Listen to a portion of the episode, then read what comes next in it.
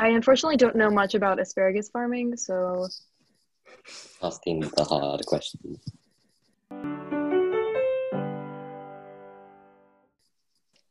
okay. uh, three, two, one, third try, go. Hello and welcome to the pilot episode of the Foreign Asparagus podcast. We're your hosts Helen, Joanna. and Mateo. Today, as always, the topic is media.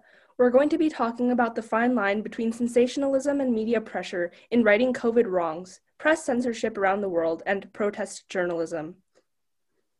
Okay, so before we get into it, I guess we have a couple of things to explain. Notably, I guess, is why on earth is the youth media co- podcast called Foreign Asparagus? Uh, So- Alan, explain. last time we recorded this podcast, I had written in a script using Siri, using the voice to text feature while I was running. So I didn't look over it super carefully before we recorded it that uh, afternoon. And in the middle of recording my segment, I realized or I read instead of foreign affairs, I had accidentally written out foreign asparagus. Um, and it just kind of became a joke and snowballed into the actual title for the podcast. We didn't have an actual title, so uh, asparagus it is. And sadly, it's not really about cooking, but it could be. Who knows? We'll see. Not if I'm part of it. There may be some asparagus stories. Stay tuned. Yep. Okay, second, who are we? Well, we're all writers for this By Teens for Teens online magazine, but this podcast is an independent endeavor and we are not associated with this publication in this podcast. And uh, to preserve the confidentiality, we are all just youths. Youths Youths? with like curly hyphens around it. yeah. Um, okay, the Foreign Asparagus podcast will be out monthly ish initially, and we'll cover the media, uh, in particular teens in the media, as well as general youth culture. Uh, there'll be discussions, interviews, reportage, Q and A's, that kind of thing. So, without any further ado, on with the podcast.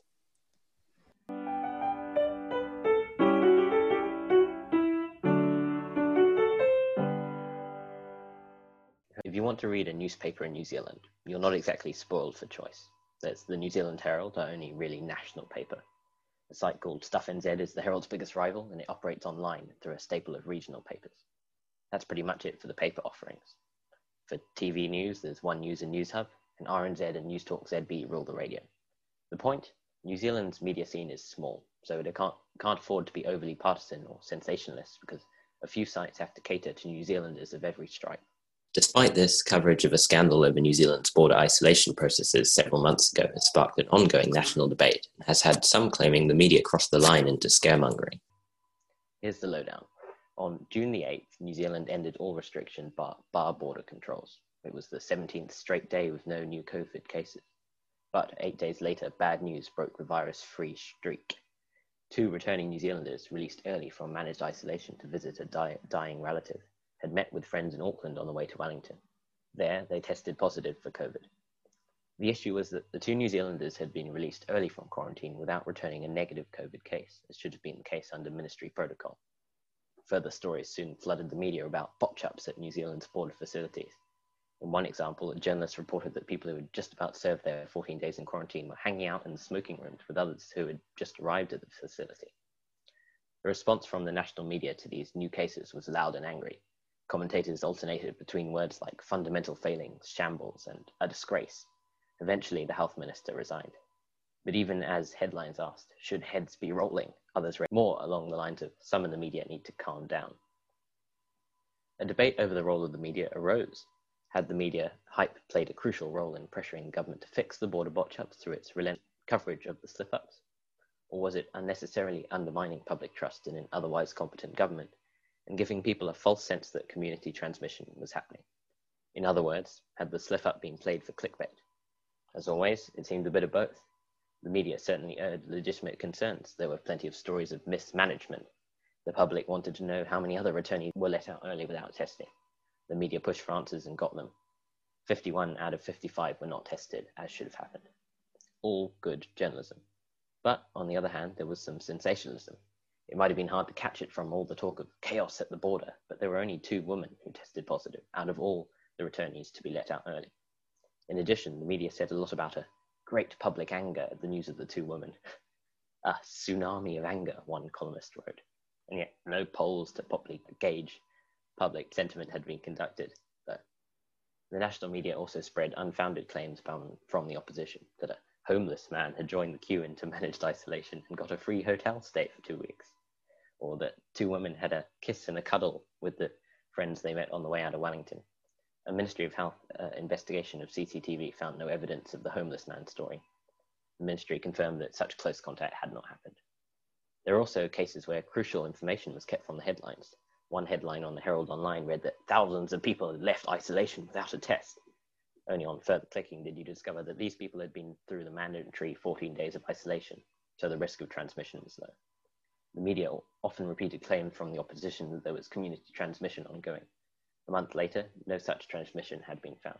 So, what are the takes here? Well, in the fallout of the testing incident, the government instituted several strict reforms. The military would oversee the facilities. Director General of Health, Dr. Ashley Bloomfield, guaranteed no one would leave without being tested. Lately, no new stories of mismanagement have arisen, though several returnees have broken out and been arrested. Hayden Donnell from RNZ Media Watch had this takeaway. Those reforms might be enough to make sure New Zealand avoids a COVID 19 catastrophe in the coming weeks. If that's the case, we can thank good, persistent reporting for making us all a little bit safer, even if it came at the cost of Bloomfield's halo. On the other side of the debate, journalist Glenn Johnson took this view. The inescapable, inescapable conclusion is that the media willingly colluded with the opposition's attack lines, relying on the fear and scandal that generated to attract eyeballs. Clickbait, as he wrote in an opinion piece on Al Jazeera. In mid August, after a streak of over 100 days of no community transmission, the virus receded in New Zealand.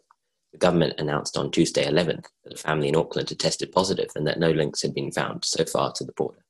Auckland returned to lockdown, and the opposition launched into familiar attack lines, blaming failure on the part of the government border facilities and suggesting the government had known about the new cases for a while. In the weeks since then, the outbreak was gradually quashed the national debate now just as much about the lockdown and COVID as it was the media's coverage of it. I think it's really interesting considering the limitation of choice in terms of media in New Zealand. I think in the United States, we almost have the opposite issue. There is so much news.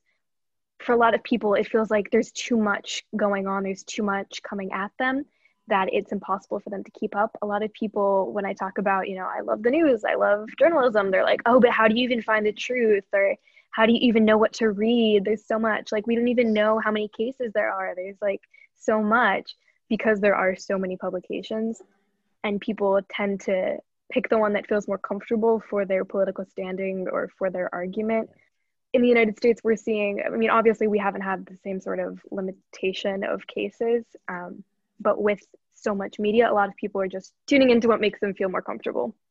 Yeah i would agree.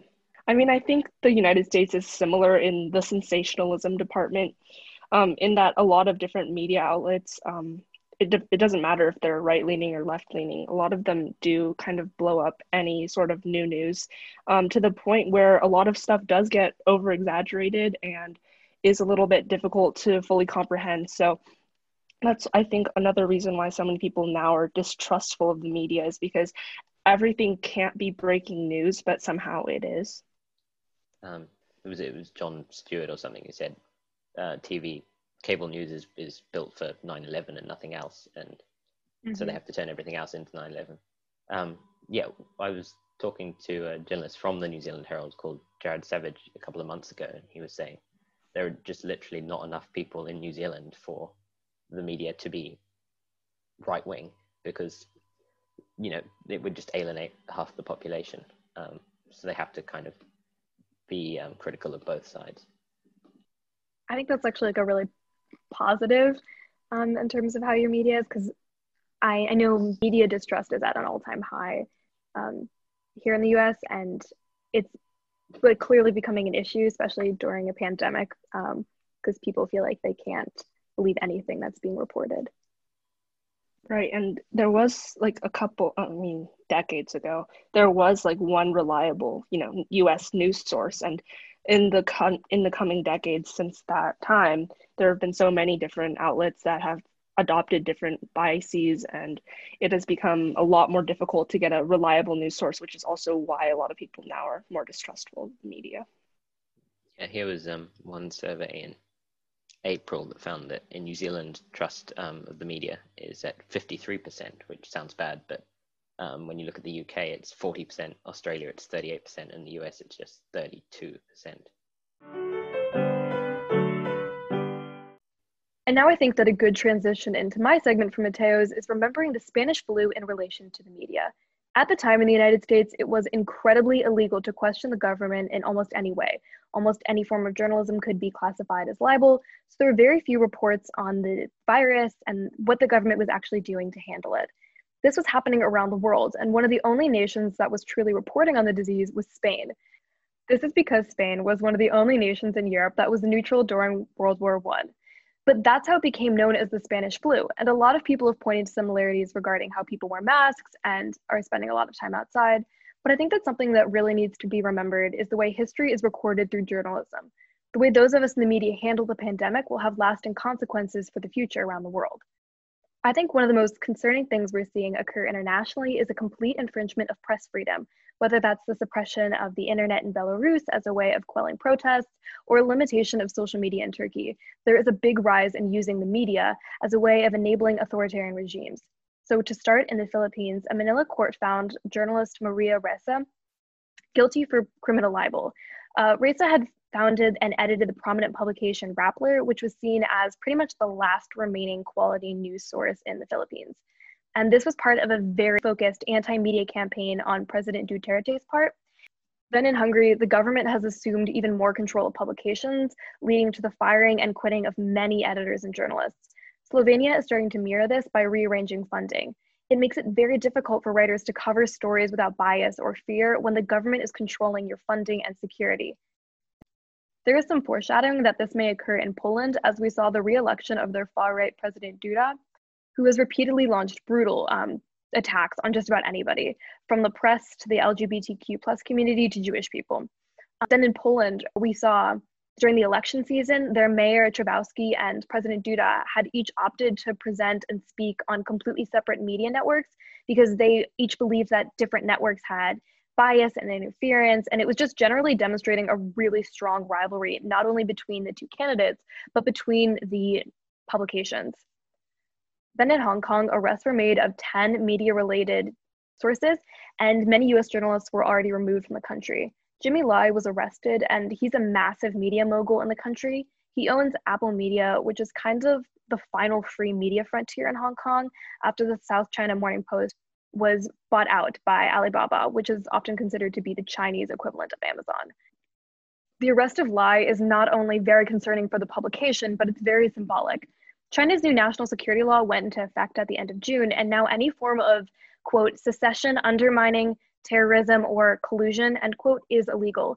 So essentially, any anti China or pro democracy sentiments can get people in serious trouble, which would limit journalism. In late June, we saw funding frozen at some of the biggest state run media outlets from the United States government fired. So that's Radio Free Europe, which is also known as Radio Liberty, Radio Free Asia, Office of Cuba Broadcasting, and Middle East Broadcasting Networks, which all form the US Agency for Global Media. Two top officials at Voice of America, which is another section of that agency, also promptly resigned after the appointment and confirmation of Michael Pack as CEO of the agency. Michael Pack is a friend of Steve Bannon, and while Breitbart could certainly be a separate episode for us, Pack's appointment raised red flags for many people, especially as the Office of Cuba Broadcasting was already under scrutiny for publishing anti Semitic and biased content. So Pack set off alarm bells for some as they were concerned by the suspicion that Pack may shift the way the Trump administration is reported on around the world, especially after he fired the heads and replaced them with very conservative picks of his, including Bethany Kozma and Jonathan Alexandre, for example. Other than Pack, who has a background in directorial work, none of these appointees have any sort of media or broadcasting background. The thing that connects them all is their loyalty to conservative causes and the Trump administration. An appellate court temporarily blocked some of these appointments to the board, but the only body that can legally make the decision on this matter is Congress. The removed officials from these departments have now begun to sue the agency, claiming that President Trump was attempting to sway media coverage through Voice of America. Senator Chris Murphy on the Foreign Affairs Committee has proposed legislation to make any form of political pressure on journalists at the Voice of America illegal. Either way, concerning the way these sources report around the world, often in places where there isn't necessarily a free press, it's very frightening that a Trump loyal voice is controlling the narrative. These are supposed to be completely nonpartisan sources, but the United States has consistently been slipping in Reporters Without Borders Press Freedom Index over the past four years, and it's not happening in isolation. So I think that's something that's really important to keep in mind when people make these arguments like, oh, well, I mean, it's only happening in the US and it's not impacting people in other nations, or at least we're not hurting anyone else. The very concept of fake news has caused irreversible damage to the media systems around the globe. But as the United States media has become less and less trusted and further suppressed, we're seeing international range of consequences. And I think that's something really important to consider. The United States made itself so important in international affairs. So when things disrupt at home, things can collapse in many ways in other places. Media distrust of the US outlets. There's cases here where, particularly in connected to the bit I was talking about, where people will be like, oh, our media is, um, you know, blowing our couple of cases out of proportion. And uh, it's not like the New York Times or something where everything's more uh, re- reported less sensationally. So, like, there's plenty of people here who subscribe to, to US outlets and, and look up to that which is interesting. Yeah, I think it was really concerning to me when I started looking into this that an agency that controls how media is viewed around the world is slowly changing, um, or very quickly changing, honestly. Um, and a lot of people don't even seem to really notice because a lot of these sources don't report in the United States. So I think the fact that it's happening outside of the country, a lot of people are um, able to just kind of ignore it like oh well it's not really happening here. They don't even know about it. Yeah, yeah. and it's interesting to see i think like the united states in general how much they control in the media around the globe. Like I mean, personally, I wasn't really aware of this, but it's amazing to see that such a large country with so much power over so many different aspects of global economy or the global trade or anything like that has so much leverage on what can get published and what can't. And I think that's really interesting for a country that really promotes like lack of censorship and things like that.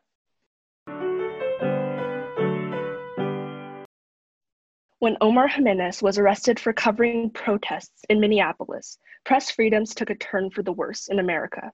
His arrest was one of the first times many people saw journalists getting arrested on live television. Though Jimenez continued to show his press pass to police, he was ignored before he and his entire crew were chained. Jimenez was released within the hour, but his arrest is just the first of many. Since then, hundreds more have been arrested for just covering the protests. Journalists around the United States have been tear gassed, chased, and chained. Some have even fallen victim to paper or rubber bullets and have been severely injured from these protests, not by crowds, but by law enforcement. When journalists have press passes, they are entitled to safety. They aren't there to cause harm or even to march, only there to cover whatever is going on. However, mounting tensions between reporters and law enforcement mean many still aren't being protected. Their fundamental right to report, ensured by the United States Constitution, is being violated. For a country with a commitment to maintaining free press, the hundreds of arrests and injuries are alarming. They have occurred in many major cities. New York City, Oakland, Portland, and Seattle are just a handful of cities where journalists have been taken into custody and when journalists are shot at, injured, or chained, law enforcement constantly makes excuses. Despite journalists frantically waving their press passes as police shoot, officers can just say that they were intermixed with the crowd and craft excuse after excuse to keep targeting journalists. In press freedom, the United States ranks lower than many developed countries, coming in 45th place. For a country with a free press ingrained in its Bill of Rights, that position is extremely low. The distrust for the press has grown tremendously in the last few years as United States President Donald Trump furthered his fake news mantra to crowds across the country. His beratement of journalists, from his rallies to his COVID 19 briefings, have made people question journalists and their credibility. But this is far from what should happen. Journalists serve a key purpose in acting as communicators between the government and the people. By constantly questioning their credibility, Trump undermines a system that has preserved democracy in America since the late 18th century. The president sets an example for everyone else. If people can watch him berate journalists on live television with no consequences, they walk away thinking they can do it too. That mindset becomes much more dangerous when these individuals are armed with paper bullets or pepper spray. And while we all scorned over Omar Jimenez's arrest, there weren't any changes implemented. Jimenez's arrest made the biggest splash since he was captured on live television. But cases of journalist abuse have only continued to rise with the protests. Law enforcement officials need to school their staffs on the importance of press freedom. The American people should be angry because they deserve to see what is happening during the protests. Hurting the individuals who are responsible for communicating the truth means blocking the American people's rights to knowing what is happening around them. Journalists are victims, not the enemies. And during protests, journalists are also being limited from the other side. Major media companies in the United States prevent their reporters from marching and standing for social justice issues. While it's common practice for journalists to abstain from voting or involving themselves in political campaigns, many are restricted from marching in support of gun rights or diversity issues, such as Black Lives Matter. So even if they wanted to, there would be no way for them to march in these protests. So don't let law enforcement or the president fool you. Journalists aren't there to spread mantras, they're there to cover what's going on. That's it. For me, the tear gassing of peaceful protesters, just that image, so that President Trump could walk across the street and take a photo op at a church, that's just something that's going to stay with me for forever, the rest of my life. I think it also just really signifies how important media perception is because this was all so that he could get across the street to take a photo so that he could shift the way that he's being seen in the news and from his Twitter followers. Um, and I think the fact that there was a limitation of journalists um, and their abilities to report is just another strong statement of how dangerous things can get without a free or a fair press. Thanks for listening to this month's podcast. We hope to see you next time. Oh, question Does anyone actually like asparagus? I do. okay. Do you oh, like asparagus? He's like, no, it was I'm like- gonna nod though. And if it was like Brussels sprouts, where some people like I hate love it and some people, sprouts. I do, yeah. Like in an air fryer. My friend at school owns an Oh, asparagus farm, and they, they just bring asparagus in every so often. Just. Wow. That's so cool. But then now, like, if we ever meet up, we're gonna be eating like asparagus.